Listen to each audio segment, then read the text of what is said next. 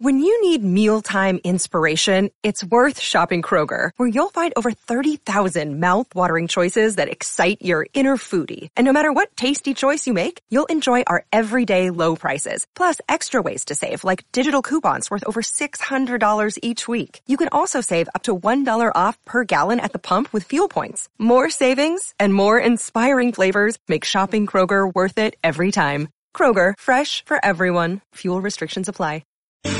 It's more money with leading economist Steve Moore. Stephen Moore is with us, economist. With more than 30 years experience as an economist and as a leading thinker of government on business, showing deep understanding of the shifts in the global economy. He's leading economist Steve Moore with more money on Talk Radio 77 WABC. Now, here's your host, Steve Moore. Hey, good afternoon, everybody. This is Ryan Payne and Bob Payne filling this week for Steve as he uh, travels across the country on a beautiful, magnificent fall weekend here in New York City. Doesn't get better than this. And Bob, I got to tell you, you know, ended the week off with a big, big rally in the stock market. You know, nothing warms my heart than a beautiful fall day and markets finally going a little bit higher. Yeah, that's great, Ryan. It was a great week in the market, uh, uh, which has been an otherwise not so great year. You know, simply because we have, you know, everything going down, uh, in the market this year because of inflation. Inflation's higher. The Federal Reserve is raising interest rates. Everything's priced interest rates. But, you know, just like this nasty cold I'm fighting right now, Ryan, this too shall end. well, it's funny you said about inflation. Um, and I know we all have been feeling it, but like last night, I went out, met my friend, um, had like two Negronis. So I was feeling a little buzzed, and I was like, on the way home, I'm gonna get a piece of pizza. I'm gonna get a slice of pie. Nothing like a good slice of New York pizza. So I go order the pizza, the, the whole nine yards, get the pepperoni, like the, the best piece of pizza you could possibly imagine. How much do you think that piece of pizza costs, Bob? I think uh, more than last year. you can say two dollars, three dollars. What's your guess? What's your best guess? Uh, I'm going to say two dollars. Ten dollars, Bob, for a slice. Ten dollars for a slice of pizza, and, and, you know what is it? Dough, tomato. I mean, I, I, it had pepperoni, a lot of pepperonis. I'll say that, but uh, but yeah, it's unbelievable right now how high inflation's gone. And I think, you know, as the Americans, like we've never really experienced this in, I mean, really since like the early 80s, uh, back when you were building your career. I remember you told me about your first mortgage. It was like 10%, you know, so you have a whole generation now that are experiencing these higher prices for the first time. And to your point, it's really weighing on the economy. It's weighing on the American consumer. And, you know, more than anything, it's weighing on the stock market because you just don't know when it's going to end. Well, Ryan, that's why investing is so difficult. It's so counterintuitive. Uh, you know, I've always taught you since the day you were able to think about investing that stocks are the slaves of earning power, right? It all depends on profits and earnings. And believe it or not, earnings are up this year, right? They're up 5% from last year. Earnings estimates are coming down right now, but earnings estimates right now are actually higher than they were at the end of 2021. And we had a great sloth of earnings this week where we had surprises to the upside. You know, take the best bank in the world right there in New York City, JP Morgan Bank, right? They reported earnings. The stock was up 10% last week. It was up another 10% this week, um, you know, on good earnings.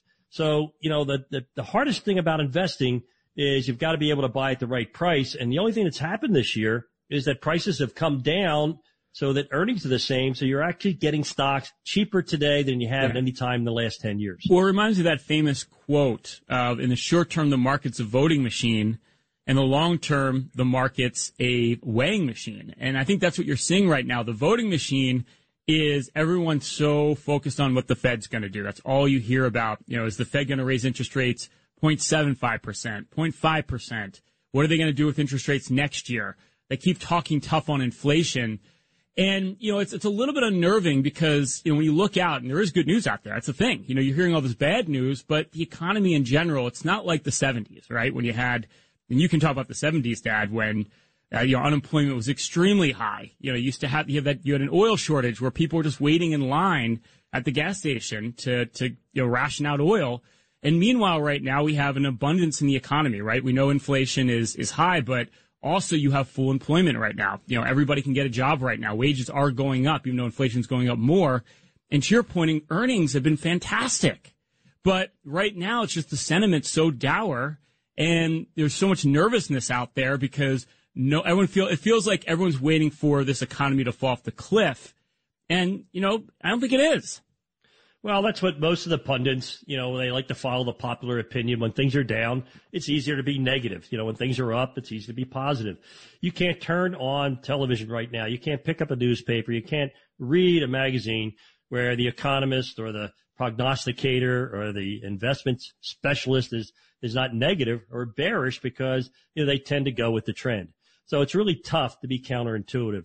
But when you look at, you know, just look at that piece of pizza, right? You paid you know, $10 a slice. Well, the profit margin on that piece of pizza was huge. And that's what's happening. And that's what corporate America does. It's not their fault that we have inflation. They're smart people. That's why investing in good companies has always been a great hedge against inflation because they're able to raise their prices right now to overcome inflation. And I'm going to let you in a little dirty little secret, right? I've been waiting. When inflation Dad. does peak and inflation does come down, I don't think you're going to see prices come down very, very quickly. I think these companies are going to continue to make a lot of money and the earnings are going to stay high. Just got to recognize now that prices are better, valuations are better than they've been, and you got to kind of look through that fear and be able to make smart investments because you do need that hedge against inflation in your portfolio. Well, it's a really good point, right? Because what we want to be is we don't just be the consumer, but we want to be the owner as well, right? And that's where you have to start thinking about, we know cash right now, if you're sitting in a savings account, they're still being very stingy with their interest rates. I think the average money market in the country still pays under 1%. That's not real helpful when you have 8% inflation. Um, so you have to start thinking about get a return on your money. And to your point, Bob, when you own companies uh, that are raising their prices, you benefit as the actual shareholder. And I think that's a really important point here because inflation is eating your lunch right now. And as an American consumer, you have to be smart about it, especially you know, we work with a lot of people that are in that, what we call that financial red zone. You're 10 years away from retirement. Maybe you're retired now. Um, and your costs are going to continue to go up throughout your lifetime. You can't sit in cash. You can't put your head in the sand. And meanwhile, right now, to your point, cash flow is rich, right? If you look at bonds, interest on bonds now, it's more attractive than it's been in over 10 years. You're getting four point, almost four and a half percent on a 10 year treasury now. That's amazing, right? We weren't getting those kind of yields six months ago. We were barely getting a percentage point. And talking about the stock market, you look at dividends, cash flow, it's going to be the highest cash flow ever paid ever in the history of the stock market this year. So cash flow out there is rich and you've got to take advantage of it because you have to fight inflation. Hey, Ryan, I don't know if you recognize this or not, if you've been watching television, seen any commercials, but you know, it's an election coming up in two and a half weeks. And, you know, what happens to the market when there's a midterm election? Now, it, I don't know if, you were, this was lost on you or not today, but, you know, Steve Moore couldn't be on the show today because he's out there campaigning, right? He's helping the Republicans, you know, to take back the House and the Senate while the president of the United States is sitting in Delaware not campaigning anywhere. So there might be a little change in Washington in the next two and a half weeks. But here's what happens. Regardless of what happens in the election, historically, there's never been a time where the financial markets haven't done better after a midterm election. And that's only two and a half weeks away. Yeah. So, you know, so if you're stressed about the market right now, give it a little bit of time. Well, that's a good point too, right? We have so much negativity factored in to the world right now, whether it's war in Ukraine, you know, whether it's the fact that we have an energy shortage in, in Europe, uh, you know, whether it's the fact that we have 40 year high inflation here in the U.S., whether we, it's the Fed with this hawkish policy that we've never seen before, where they've raised rates so extreme in such a short period of time that mortgage rates now are 7% right? So, so we're talking about all the negative and all the negatives kind of been factored into your point. What if we get some positive news? you know, and, and if we do, and to your point, Bob, whenever you have a midterm election, you get more gridlock. And ideally, if the Republicans, let's say, take the House, which is highly likely, you create more gridlock. Markets love gridlock. You know, capital markets love the fact when nothing extreme happens. And if that happens, to your point, historically, you get a phenomenal return after you get some sort of midterm election. And if there's uncertainty in that midterm, man, oh man, it doesn't get better than that. Well, you were just saying, Ryan, I wonder what happens if you get a little good news. Well, that's what happened this week. We had really good news on earnings, right? Companies came in and beat expectations. We had, you know, a hint from one Federal Reserve governor who said, Hey, maybe we're going to slow down on these increases in interest rates. You know, just a hint, just a rumor of a hint. And you saw the market take off 5% in one week. Now, yes. we were at an all-time record high back in January. If we have eight more days like we did on Friday, we're back to those highs. Eight more days, right? That's all we're talking about. That's all it takes. And that's a great point because, you know, I think one of the biggest mistakes we make as investors and we're trying to plan out a retirement is let's wait for the news to get better. I just want to wait until, you know, we hear some modicum of good news out there. But the problem is markets react before the news. So the market's going to recover and it's going to go up quick. It's going to go up fast before anything gets better. In fact, if you look at historically, markets tend to recover before the unemployment number goes up or before there's any real damage in the economy. So I think what you have to think about right now as you plan out for retirement, you're trying to grow your assets, you're trying to make smart decisions, is embrace the volatility, embrace the uncertainty because we got a big preview on Friday. When things turn, it's going to be so fast, your head's going to spin and you're going to miss all the opportunity. And I think that's what you got to view today, right? This is the opportunity. This is the time you've got to make those proactive moves. Yeah, I absolutely agree, Ryan. And, and look, we just made a lot of money in housing. Housing had a terrific three years. Well, housing's going to start going down right now, right? So again, we're going to see the price of our homes maybe drop a little bit because of these higher interest rates. But and and you have inflation. Inflation is insidious. It's hidden. It's a tax. Um, it's a tax that you know we all pay, no matter what your tax bracket is. So you got to be certain that you have a position in your portfolio where you can overcome that inflation going forward. And that's why you have to be invested. You can't sit here and wait to time these things. You can't wait for this capitulation that all these analysts keep telling me is going to come. What are you going to capitulate into? You're going to sell out of the stock market into the bond market that's already down? Right? Everything's already down. There's already been capitulation. So you've got to be smart. You got to think like an investor, think long term, think like the market does, look forward, not backwards. Bob, you got me fired up now. And in fact, for the show today, we're going to leave it open for the first 10 callers today. If you've saved over a million dollars for your retirement, we're going to offer to run our total financial master plan. And we'll do that no obligation or cost. Our firm, Payne Capital Management, right here in New York City, P-A-Y-N-E. That's how we spell it.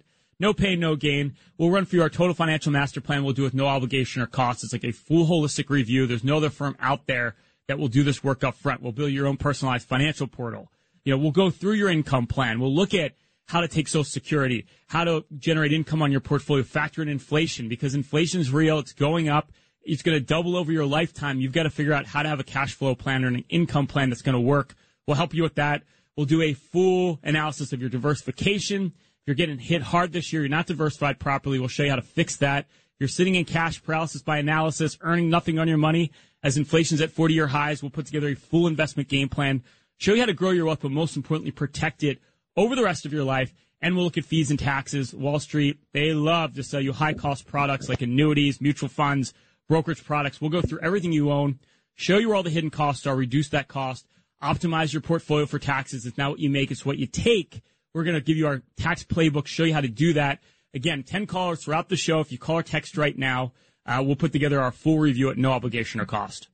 All you have to do is call this number, 844-752-6692, or you can text 844-752-6692, or simply call 844-PLAN-NYC. That's 844-P-L-A-N-N-Y-C. You have to be one of our next 10 callers. If you have a million dollars saved for your retirement, our team of financial advisors, our certified financial planners will create for you your own unique total financial master plan. No obligation, no cost. You won't have a plan. It'll text or call 844-752-6692 or just simply call 844-PLAN-NYC. All right. Well, we got a special guest coming on the show in a couple minutes. Um, but before that, Bob, here's Bob with his market commentary. Hey, it was a great week this week on the Street of Dreams. The Dow Jones Industrial Average raced to its best three week stretch since November of 2020, boosted by the prospect of a slower pace of interest rate increases and the latest batch of corporate earnings, which were surprisingly good. All three major indices ended with weekly gains of at least 4.7%, a reprieve after a prolonged period of volatility that has been marked by big swings for stocks and bonds around the globe.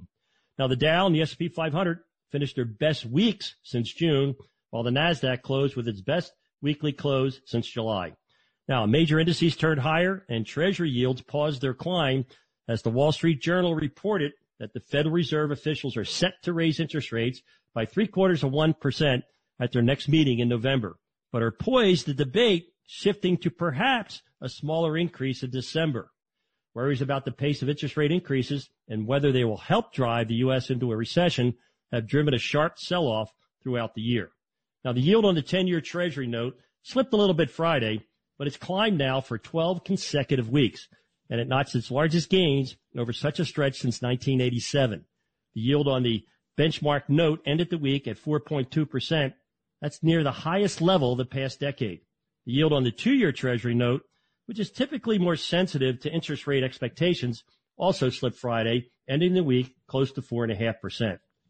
But overall, it was a great week in the markets in what's been, let's face it, a very bad year especially for conservative investors who tend to follow a more conservative, more balanced approach with a diversified portfolio that historically has always been less volatile. Now, of course, that's the theory. The reality is this year, a balanced portfolio of high quality stocks and high quality bonds is having its worst total return performance in a century. The culprit, an unusual economic and market environment. Stock prices often drop because of faltering demand, which usually reduces inflation and actually helps bond prices. Lower inflation normally cuts bond yields, which move inversely to bond prices. But this year, both stocks and bonds are falling because of high inflation. Now, the Federal Reserve is hiking interest rates so rapidly that on those bonds are rising also, and their prices as a result of higher yields are falling. Fortunately, this can't and won't last forever. The balanced portfolio's value will eventually rise as stocks have never suffered a permanent dip in value ever in history. Or its value will stabilize as the individual bonds in your portfolio mature and come due at face value, and then you can just invest them at a higher interest rate. Of course, both stock and bonds could recover even more rapidly once the Fed stops raising interest rates or announces their intentions to stop raising interest rates. But as one analyst put this week, this volatile opera ain't over until the Fed lady sings. Hey, if you're thinking to yourself, you know, I need to have a portfolio that's based better on what's going on in this market. Well, keep in mind, my son Ryan and I, we have 68 years of combined industry experience of building low cost, tax exempt, gold based portfolios. You can get a free evaluation by simply text or calling us right now at 844 752 6692 or just simply call 844 plan NYC. Your health is important. Your sexual health is very important. And like everything else, it has challenges. As many as 50% of men over 50 have sexual related difficulties like ED, low testosterone, and low energy. That's where they come in. Elevate Wellness has real professional and in-person solutions. Call 973-354-2276. 973-354-2276. Or visit elevatewellnessgroup.com and get back to where it started. Office visits only $99 this month. It's more money with leading economist Steve Moore. Stephen Moore is with us, economist. With more than 30 years experience as an economist and as a leading thinker of government on business, showing deep understanding of the shifts in the global economy. He's leading economist Steve Moore with more money on Talk Radio 77 WABC. Now, here's your host, Steve Moore. All right, we're back. It's Ryan Payne and Bob Payne filling in for Steve Moore today, and we've got a very special um, a guest on the show this afternoon. We got Paul Lountzis. Mr. Lountzis began his investment career working for Royce and Associates. He founded Lountzis Asset Management, performed several research projects for Warren Buffett, chairman and CEO Berkshire Hathaway. We all know.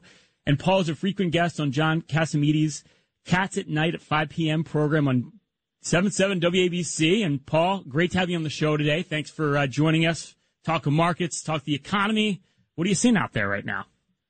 Uh, thank you, Ryan, for having me. I really appreciate it. I enjoy the show. Um, I think, you know, the core CPI, when the CPI came out, the overall CPI came out, um, it's, of course, a lagging indicator, but when it came out at 8.2, it was a little better than August's 8.3. And you know that seemed positive, but really, what really spooked the market is the the core CPI, which excludes food and energy, that rose. July it was five nine, August it was six three, and September it was six six, and that just created, you know, a lot of consternation, and the market really, really got hit because of that. People are concerned that it's more permanent and it's going to be in there for a longer period of time than people had anticipated, meaning interest rates, um, you know, they're going to continue to go up.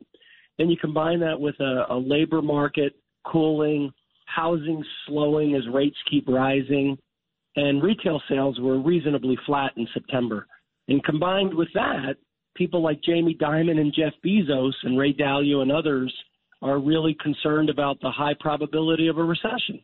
So you put all that together, and I think the markets have been kind of concerned, and they're so used to historically over the last decade the Fed stepping in and um, you know stopping raising rates like they did in December of 18 when uh, the Fed funds rate they rose it to two two and a half. The market immediately went down almost 20 percent, and they started they pivoted. So I think that's a lot of what's driving the market is, you know, when Mary Daly made a comment recently, the San Francisco Fed governor, that um, perhaps you know rates are going to start slowing. Um, but she also said they're probably going to go to four, four and a half, five percent before that.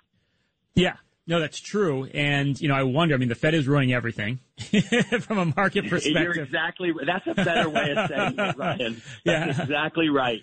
Um, and I wonder because, you know, you made a good point. The inflation numbers are backwards looking and, you know, 40% of that number happens to be real estate and housing. And we know on the ground floor, unless you're living under a rock, I mean, the housing market's slowing drastically right now. I mean, if you have 7% mortgage rates, you know, no one's buying anything if you live in your home now, you're afraid to move because you're probably locked into a really attractive interest rate, which keeps supply low. And I have to think at some point that's going to start to be factored into those inflation numbers. And when it does, it seems to me like that CPI number, inflation number could come down precipitously and come down quickly. Is the Fed here, are they behind the eight ball again, just like they were last year and they told us that inflation wasn't real? God, Ryan, that's really hard to know. Um, you know, the, the Fed certainly you know, made a miscalculation regarding the, the, the strength of um, inflation and so forth. Um, it's a real challenge to be in there, um, you know, where they are right now, because as they continue to raise rates, because of what, you know, we talked about the lagging indicator, you know, could it fall precipitously, you know, in January or February? Um, they're in a real conundrum because they have to get inflation under control. I think something like one in six households is below in their utility payments. Wow. And if gas prices keep rising, you know, it's almost 20 million households. And that's here in the U.S., let alone what's happening in Europe. So it's, it's a really, you know, it's a really uncertain time and, and people don't know. And then I think, you know, the earnings, when you look at the S&P, you know, are they going to make 220 this year, down from 240, 250, 260? And then a lot of people are projecting it's only going to go to 220, stay the same, or go up a couple bucks in 223, 2023. So it's really hard to forecast. I'm not smart enough um, to really know how to do that. And, you know, and I, I just worry, Ryan, too, that we've gone from QE all these years and low inflation, very low interest rates, and now we're going to QT that really concerns me liquidity in markets. Inflation is not low anymore, it's rising. And then the debt levels. You know, a lot of a lot of things, misallocation of capital, companies with too much debt, et cetera, have really been obfuscated or kind of helped along because rates have been so low so long. If rates go up and stay up, I, I don't know if the global economy, our economy in the U.S., can really withstand it. Well, that's kind of what's been happening, Paul. I mean, the market's uh, seeing that. That's why you're seeing valuations come down. And by the way, um, back in the 80s and 90s, I made a lot of money in the Royce Fund, So thank you very much. Um, and you know, thinking about those, where do you see opportunity as an investor where to put your money today? Do you, do you think large company stocks, small company stocks? Um, where's where's an investor to put money today to take advantage of this uncertainty because that's really where you make money. We make money when everybody's not looking to make money. No, I, I agree with that. On the equity side, it's still challenging. Although the S and P has come down from 21 or so times earnings down to 15, 16, and if rates keep rising, those multiples may continue to come down. I think the fixed income side, for the first time in a long time, is at least starting to be. I know money market funds that we have for clients, we're getting two and a half, three percent from nothing. Um, and and we think there's other interesting areas in the fixed income area, preferreds, um, even munis and corporates. They're all becoming more attractive. Um, but don't forget, you know, the baseline was you were earning very, very little. but I think they're all interesting places. Short-term treasuries, you know, the two-year treasury is reasonable. Um, you know, and we typically Ryan hold things to the call date or to the to, to maturity, whatever. Um, but I think you know, I think fixed income for the first time. I'm not saying go piling in, but I think it's becoming at least an area that you can focus on now. Whereas you know you're getting some yield reasonable yield versus nothing not that long ago. Yeah, and not that long ago, like six months ago, which is kind of crazy how quickly uh, everything has kind of turned on a dime here. Like we went from, like you call quantitative easing to quantitative tightening overnight. It's like, you know, we like to say, you know, the, the Fed has take the punch bowl away and it, and it hurts. It hurts economically. Um, but you know, what, what, does surprise me a little bit is, and look, I know we all have the scars on our back, um, from a lot of economic cycles. Um, you know, I remember I got in the business when the tech bubble burst uh, the housing crisis and the great financial crisis, which I think I have the most scars on my back from personally, is, you know, I remember when that was happening and remember looking at the economy and it kind of was justified, right? I mean, you would go out and you'd see all these vacant, um, developments out there where people had just overbuilt or, you know, construction had just gone crazy and there wasn't demand for it. You know, the, the, the dynamics today aren't the same, right? We still have a very strong employment market. Um, you know, I realize inflation is beating out wages, but we do know for the most part, it's still like for every 1.67 jobs, there's only one person looking. It's probably one of the tightest labor markets in history. Um, and that probably is going to continue because think about this. In the next 10 years, you're going to have 70 million baby boomers retire and birth rates in this country are at like the lowest levels ever. So, you know, there's a chance that labor market's going to stay tight for a long time inflation could come down here, which means real wages could go up. And you mentioned retail sales being relatively flat. People are still spending even with high inflation. To some extent here, the consumer is not in horrible shape, and we know the consumer basically drives the whole economy here in the U.S. No, those are great, great points. The consumer, you know, 60, 70% of the economy is the consumer. And, you know, just every one of the points you made is a, is a very, very good one. But it'll be interesting to see, Ryan, long term, you know, the fertility rate has to be at 2.1 for demographics. It'll be very interesting to see where the economy heads. And if you listen to the bank conference calls, Wells Fargo, Bank of America, JP Morgan, and Jamie Dimon, et cetera, they talk about the consumer seems to be doing just fine. Yeah. On the other hand, inflation's up there, and I agree with you 100%. I don't think housing, we're nowhere near the issues we had low pay, you know, low doc, no doc loans, the credit quality sound um, I don't really worry about a housing crisis. I do think house prices will continue to come down as rates go up, but we're, we're nowhere near any of that. So that's part of Ryan what's creating. That's what's creating the, the, the concern and the uncertainty. On the one hand, the consumer seems good, reasonably good, in good shape. On the other hand, inflation keeps going up, core inflation keeps going up, and it's really hard when you look out three, six, nine months. Where are we going to be? It's hard to know. Yeah, speaking of inflation, Paul, I mean, what are your what are your thoughts about oil and energy and the price of energy? It's it's been all over the place over the last couple of months. Where do you think that's headed? Well, you know, that's really hard to predict. I, I just think it saddens me.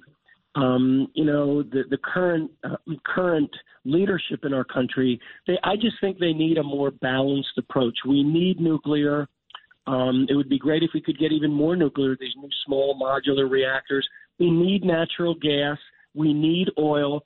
And that doesn't mean not focus on and continue the very strong focus on renewables, hydro, and, and, and solar, et cetera. But I just think we need all of those. And most people don't know America is really the largest energy producer in the world, both oil and natural gas. And so I, I think I think really trying to attack them is a mistake. I think not only is it an economic issue, jobs and, and rising inflation, et cetera, it's also a national security issue. So I just would like to see the government, whoever's in, I'm not taking sides here, Democrat, Republican, just, you know, focus on growing our energy. National yeah. security, is a huge issue, and economically, it's a huge issue. Well, it's a great point because, I mean, we're still producing less than we did before the pandemic. So we know we can produce more. It's not a problem at all, you know, and that's where the government should step in, maybe create some subsidies, give an incentive to produce more because we know that oil companies want to make profits. They're scared to produce too much because the prices were so low the last decade. But, you know, realistically, let's, let's you know, be real here. This is the optimist in me. We've got, you know, a situation where oil prices have come down a lot, right? We're well under $100 a barrel like we were a couple months ago. And that's very dis- disinflationary. Um, and that really feeds into everything and, you know, really manufacturing, you know, everything. You need energy to do anything in this country, right, or anywhere in the world. So that's coming down. We know housing, again, is coming down. That's all going to come into those inflation numbers. We mentioned the consumer being a lot better shape than they were, you know, a decade ago when we had the great financial crisis or a little longer than that. Yeah, I think there is. Next 10, 10 months out, you heard it here first, is I think there's a chance for a softer landing where we're actually in a pretty decent place. Wages are still strong. Inflation came down a lot. The Fed's done their hiking. And if profits continue to stay relatively strong, then man, oh man, you know, we're going to be in a pretty good place. And I don't think anyone's talking enough about that, that, you know, we could actually have an optimistic viewpoint when we get out 12 months from here. I don't disagree with that, Ryan. Certainly, neither of us can predict. But, you know, at the end of the day, one of the concerns about oil and gas, don't forget, China's really in a shutdown. Um, you know, given COVID and what's going on there, I know they're in Congress. They didn't report their numbers. I don't know why. Um, but China's really slow. They've been a growth engine of the global economy. And part of the reason, I think, why oil in particular, which is more global, gas is catching up with LNG, but one of the reasons oil is down is because the global economy is not growing. If the global economy was growing, in my mind, the way it was three and four years ago, pre the pandemic, I think oil prices could be 120, 130 because there's just not that much, you know, swing production out there. There's just not much available. Um, and so I just, I just think we're fortunate in the, on the one hand because economies aren't growing, which certainly overall is a negative, but that's impacting and, and making for lower oil prices than I think would otherwise be the case if China was growing five and six percent and was the global, you know, um, global grower really helping the global economy. And in the states, you know, our our GDP hasn't grown much; it's been negative. So I think that's a big issue that's contributed to lower oil prices. You know, speaking of oil, you know, you have to buy oil in dollars. I see the dollar has been just ramping straight up all year uh, over the last 12 months. How do, what do you how do you feel about that, Paul? Why why is our dollar so strong, and what do you think the next move is on the dollar? That's a really good question. I, I think um, the dollar will remain strong. I think people, rightly or wrongly, globally, come like to buy the dollar for the safety and security. I think our interest rates are higher than virtually anywhere in the world. Um, a while back, uh, interest rates around the world were negative, and we were still slightly positive. So I just think, and, and that has a lot of deleterious effects on our companies. Forty percent of, of revenue, I think, of the S and P 500 companies is coming from abroad. So, and you can see in some of the earnings calls, companies are starting to get hit because um, you know their their products are more expensive abroad because of the dollar. And then there's also the issue of emerging markets with dollar denominated debt that's a concern. Um, you know, the ability to pay things back, it's getting harder and harder for them as the dollar keeps soaring. So I don't know why the dollar would start coming down. I mean, I'm certainly not making predictions. Again, that's not. Right. I'm not smart enough, but yeah. I just think the dollar's going to yeah. stay strong. Hey, if, if we really knew, Paul, we'd be on our yacht. Um, but look, thank you, thank yeah. you very much for. if I, you know, if I could right predict those that, moves. well, listen. thank you for having me. Thanks for being on the show today. A great conversation. And, you know, I know there are some headwinds out there, but I still maintain here there's some optimism too. And uh, I feel think it's a great time historically to be an investor. So, Paul, thanks for being on the show. And uh, we got a lot more coming your way. So stay tuned for more, more money. If you're suffering from ED, you're not alone. 60% of men over 60 have this problem. Help is out there. The professionals at Elevate Wellness can help you be the man you used to be. They've helped thousands of patients and have a 96% success rate. What are you waiting for? Call 973-354-2276. 973-354-2276. Your first visit is only $99. ElevateWellnessGroup.com. Help is out there. ElevateWellnessGroup.com.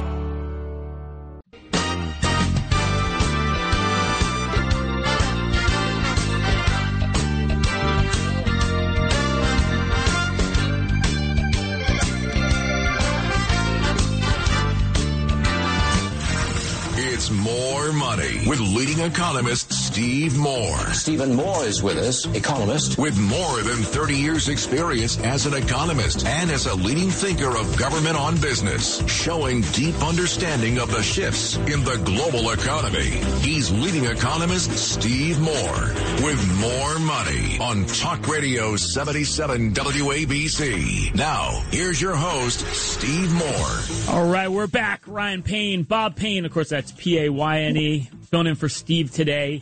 And we're going to answer your questions today. We're going to open the lines in about five minutes or so. We're going to talk about anything with the economy, financial planning, anything you want to ask us. Bob and I today are going to answer your questions. Just simply call into 1-800-848-WABC. That's 1-800-848-9222. 1-800-848-WABC. That's 1-800-848-922.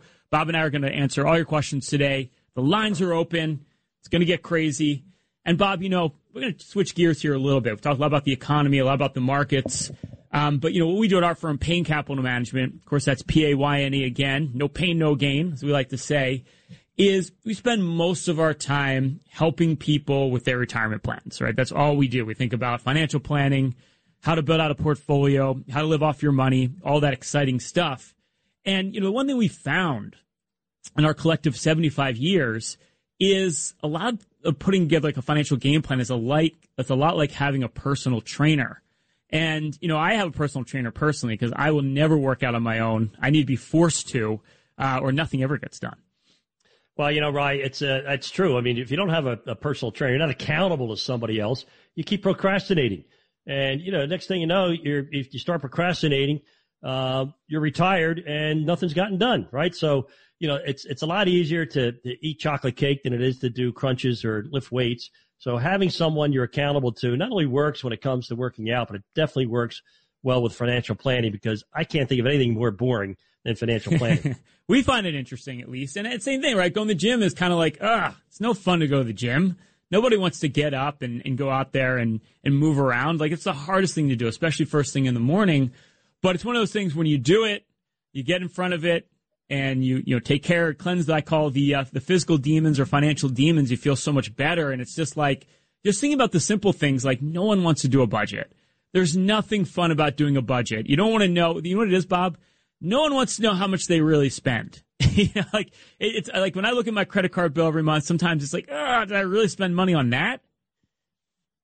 Well, that's what happened. I mean, I just got a call from my attorney this week who who had uh, one of his clients who's now going to become one of our clients who wanted to invest in this real estate deal. It was a closed-end limited partnership where they were going to guarantee you get a monthly income, not exactly how much. Uh, you would have liquidity, but they wouldn't create any secondary market. Um, so it, it, it, sounded great. We're, we're going to give you a monthly income. It's going to be great. It's going to be backed by high quality real estate. Uh, and of course, once we got the prospectus of the memorandum, we found out that it, there was 20 pages out of 100 pages of the memorandum were based on risk factors. And the risk factors basically said you could lose all or, you know, some or all of your money and you may never be able to get it out. So, you know, you, you need someone to look at these things because there's a lot of people out there that will tell you things that you assume yeah. they're telling you the truth, but they're not. Bob, are you telling me in the financial services industry there's a lot of charlatans out there?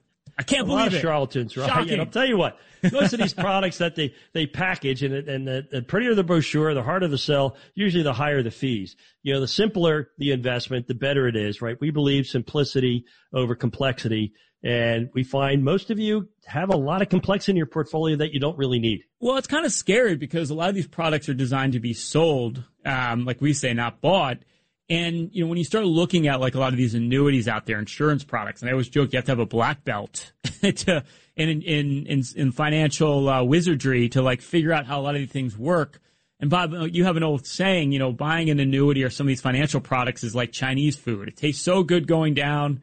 You know, that, that pitch sounded so good, income for life or whatever their pitch is, but you always feel so empty later you know, you come out of these meetings like, I have no idea what I just signed up for. I have no idea what this financial person was talking about. And, you know, I imagine a lot of you out there listening today have had the same experience. And if you want to talk about that today, um, you know, get online. Give us a call at 1-800-848. That's WABC. 1-800-848 WABC. 1-800-848-9222. And, you know, we're going to put our first caller on the line here. Maria comes in and she has a question about where she should invest her money right now. Maria, thanks for joining the call today or the show. Yes. Hello, gentlemen. Um, I don't have much money. I'm on a fixed income and Social Security, but I do have five thousand dollars sitting in a savings account, which is doing nothing. What should I do with that? Can you give me a suggestion? Well, the best thing to do right now is, is check with the bank. It's a problem I find with bank accounts is they, even though interest rates, short-term interest rates, as we talked about earlier today, have risen pretty dramatically from zero where they were, you know, a couple of months ago to where you can earn two and a half to three percent in a in a you know insured money market fund. So if your bank isn't willing to do that for you, take a look and see what type of CD rates they have right now, where you're probably going to be able to get you know close to four percent, four and a half percent on a relatively short term FDIC insured certificate of deposit. And if they're not willing to help you, go visit another bank or you know talk to another firm because short term rates are attractive now and and the one benefit that came out of this high inflation is savers are now actually able to get a good return on their money. If you put it in a CD, you have to leave it in for a certain amount of time. Yes, you can you can invest it for a three month period, six month period, one year period. You choose. And you don't recommend that I should buy stocks with it. Well, it depends how long term that money is. Um, the problem with the stock market is it's very, very volatile in the short term, Marie. So, you know, if you if you want that to hold on to that money if you don't if you don't mind the volatility for another 10 years 15 years or maybe it's for the next generation down the line then maybe it makes sense but i mean if it's money that you know you need to have there and you don't want to have it risk uh, right now to bob's point a lot of these risk free rates uh, have come up a lot. Um, and yeah i would definitely check and see what you're getting on your money market fund because it's probably lousy. Okay. All right so i will speak with the bank. Thank you so much. All right maria have a great day. Thanks for calling in. And again, if you want to call in and talk to Bob and I, uh, go to 1-800-848-WABC. That's 1-800-848-9222. And Bob, you know, when it comes to financial planning, it comes to, to, you know, really a personal trainer, I think a lot of it is, you know, you might work on your own, do your own investments, and you might have a passion for it. Maybe you go up and watch CNBC, Fox Business every day and try to come up with ideas. But what I found as like a personal trainer is – this is all they do and this is all they think about. So they're always thinking about things that you and I aren't. Like when it comes to getting in shape, like every year I'm getting a little bit older and we keep readjusting my workout uh, to, to really meet my needs because it changes over time. And I feel like financial planning is the same way. Like your life's going to change all the time. Tax laws are changing all the time. Investment opportunities are changing all the time. You need someone who's on the pulse of that and they're thinking about that literally all the time. You couldn't be more right, right? When you think about a personal trainer, one thing I really don't like about my trainer. They make me work on muscles that I don't want to work on. Right? I, I like to work on things that are muscles. comfortable. Yeah, right. There, there's yeah, as they say, right. There, there's no change outside the comfort zone. So, you know, I I'd like to work on things that, that that don't hurt as much. Everything they have me work on, it hurts, and that's where a good financial advisor comes into play. Just take this last year, right? You know, when you look at the markets, you talk to the average investor. Oh, it's a horrible year. Everything's down. Well, everything isn't down, right? Energy stocks are up. We have investments in, in energy pipeline uh, partnerships that pay a really good income, right? Commodities have done extremely well. So unless you have an advisor who looks at your portfolio and helps you to build a plan and truly diversifies that plan, you don't know what you don't know. And it's like, again, if you just keep working on the same areas of your body, you're going to look pretty funny after a couple of months, right? Because the other parts of your body are going to atrophy. Same thing's going to happen to your portfolio when you hit a big bear market like we have right now. I just want big biceps. I'll have a big beer belly as well, Bob. That's that's what I'm. that's the look I'm going for. Uh, we got another caller coming in. We got Tom coming in. Uh, Tom is calling in, and he has a question about where where to put his money right now. Tom, what's on your mind today? Thanks for calling in. Hi. Hi, thanks for your show. Could you please tell me what is a closed end fund? And um, someone recommended to me CLM, CLM as a ticker, and just said put a little bit of money into that monthly, just a little bit to catch like a dollar cost average, because it pays an extremely high dividend. And uh, what do you? Could you please tell me your thoughts on that? Oh my God, we have a lot of thoughts on this. First off, closed-end funds are a very dangerous investment, um, and a lot of them are down a lot right now because you know Bob has a famous saying: "More money's been lost chasing yield than the point of a gun. Meaning a lot of these yields are really attractive, but they're attractive because they're using leverage, meaning they're borrowing against the assets within the fund. So you might see like a, a yield of seven, eight percent. But a lot of those closed-end funds this year are down 30% plus because of that leverage. Bob, you want to add something there? Because that's, that's a big one. We look at that all the time. Yeah, that's a really good question because when you, when you think about funds, right, you have mutual funds which were created back around 19, 19 was the first mutual fund. And an open-ended mutual fund is an investment where you pool money together with investors like you and us, and we put it all together, and it, it only trades once a day, right? At the end of the day, It uh, sets its its value, what they call the net asset value, and you can buy or sell it. Um, so that's it. That's an open-ended fund. A closed-end fund is they buy a set amount of investments. So in this case, it might be a, a group of bonds, and uh, in a lot of cases, Ryan says they can use leverage. So with a closed-end fund, it can trade all day long, but typically what happens with a closed-end fund is you're invested in a pool of investments that are typically higher risk. Uh, in a lot of cases, they use leverage, and leverage cuts both ways, right? So if, if things go up, uh, it's going to go up more than the market. When it goes down, it's going to go down more than the market. And it's not unusual, you know, to see something like CLM, um, which is a closed-end fund, that to be down much more than the market and much more than the risk you understood that you were taking. So I find that when it comes to closed-end funds, in my career, most of those investments were sold to investors, not bought. Matter of fact, I've never had anyone in my almost 50 years call me up and say, Hey, Bob, buy me a closed end fund, right? It's usually something where, you know, you're out there being told to buy it. Yeah. And, um, just to give you an idea, that, that fund this year is down almost 37%. Um, and it's uh, supposedly a, a safe investment. Yeah. So I wouldn't walk from that investment. I would run. Yeah. Thanks for calling in, Tom. I think you know where we stand on that. We got a lot of calls coming in here. So why don't we go to Tracy as well? Tracy wants to know about 529 plans. Tracy, talk to us. What's going on? Oh, hi. Yes. Thanks for taking my call. Um, I have a daughter who's a junior in high school right now, and um, I had a 529 plan with about $130,000 in it with all the changes in the stock market now, it's down to a hundred thousand.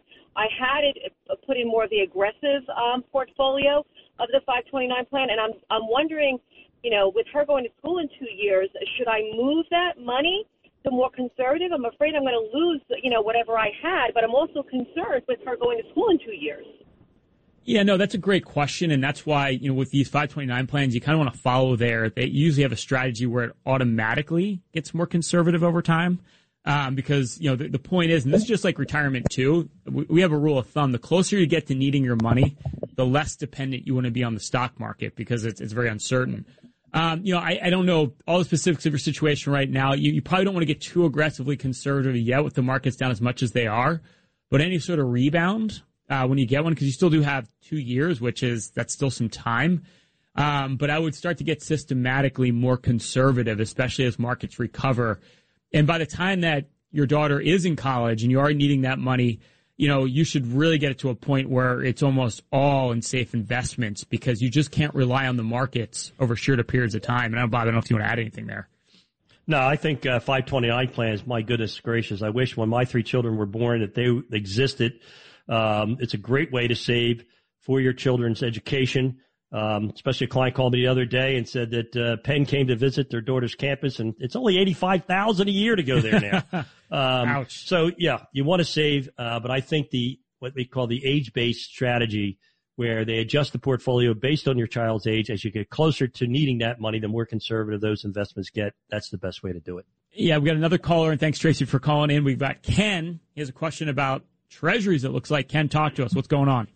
Yeah, hi, and thanks for taking my call. Um, I want to buy a one-year Treasury and possibly a two-year Treasury. Maybe split up all the funds I want to put out, invest right now. And so what I wanted to know is what would happen like if I hold the one year treasury for the full one year, do I get all of my principal back? And the same th- uh, uh, question for the two year. Yeah, hundred percent. That's the nice thing about treasuries. You know, they're backed by the full faith and credit of the U.S. government. It's probably the probably the safest investment on earth. Um, so you hold for the whole period of time, you get your money back, and that's why we like bonds, owning treasuries or other bonds that come due versus a bond fund where there is no date that the money comes due. So that's a great way to do it, Ken. Um, and the yields right now are way more attractive than they were. So I, I, think that's absolutely a good place to put some money if it's going to be safer, more conservative, and you to get your principal back. Uh, we're going to keep moving here. Thanks, Ken, for calling in. We got John. Uh, John has a question about Biden giving money back. John, talk to us. What's on your mind?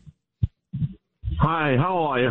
Listen, uh, we got 22 million people applied for that student loan relief plan. So we're looking at 10 grand. We're looking at 220 billion so far, and it's 20 grand for less. It's almost a half a trillion. So my question is, originally when I was younger, I remember the banks used to put out the student loans for everybody. Then the government decided to go in. So now this is the government's problem that they could just give away our money. The banks couldn't.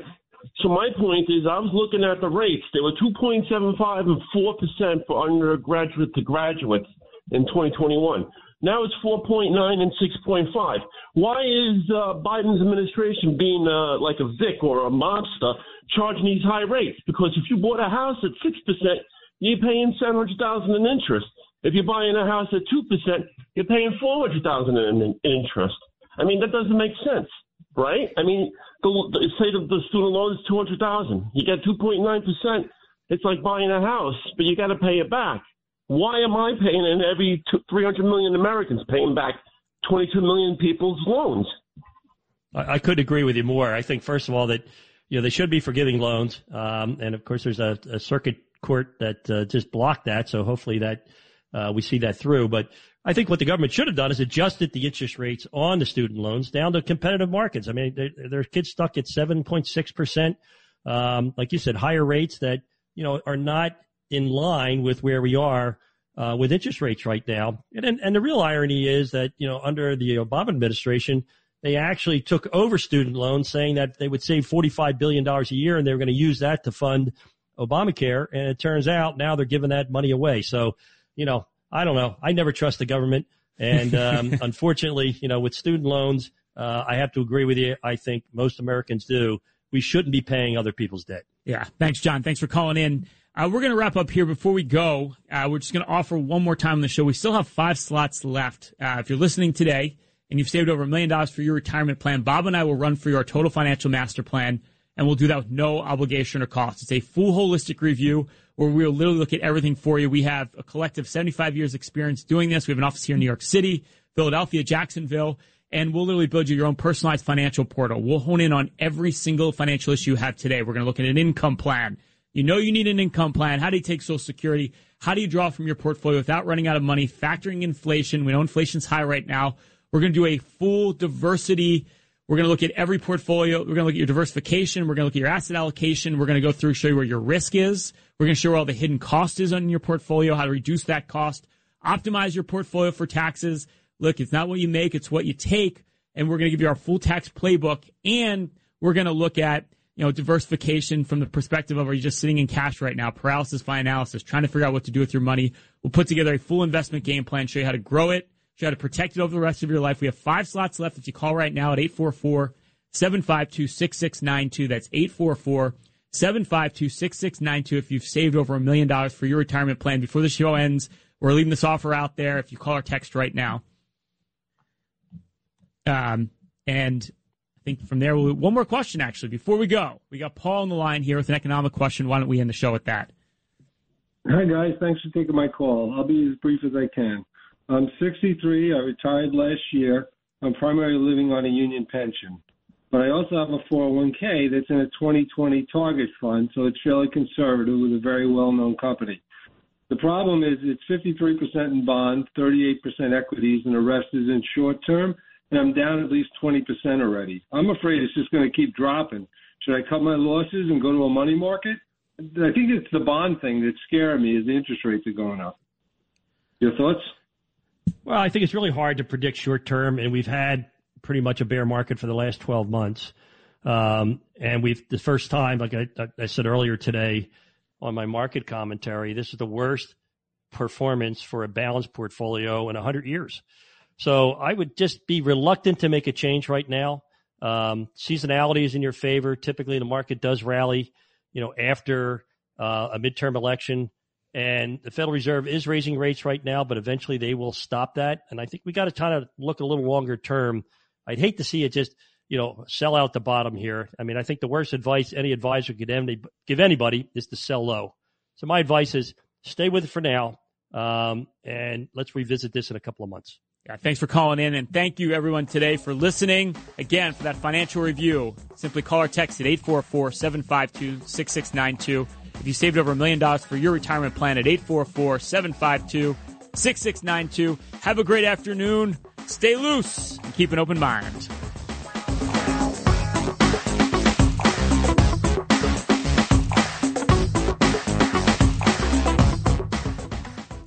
Stop. ED is no laughing matter. This could be caused from low T, high blood pressure, or diabetes. Elevate Wellness can help. 40% of men over 40 have experienced this. Make the call to Elevate Wellness now. 973-354-2276. 973-354-2276. The office visit is only $99 and includes exam, blood work, test dose, and consultation. Call Elevate Wellness. 973-354-2276 or elevatewellnessgroup.com.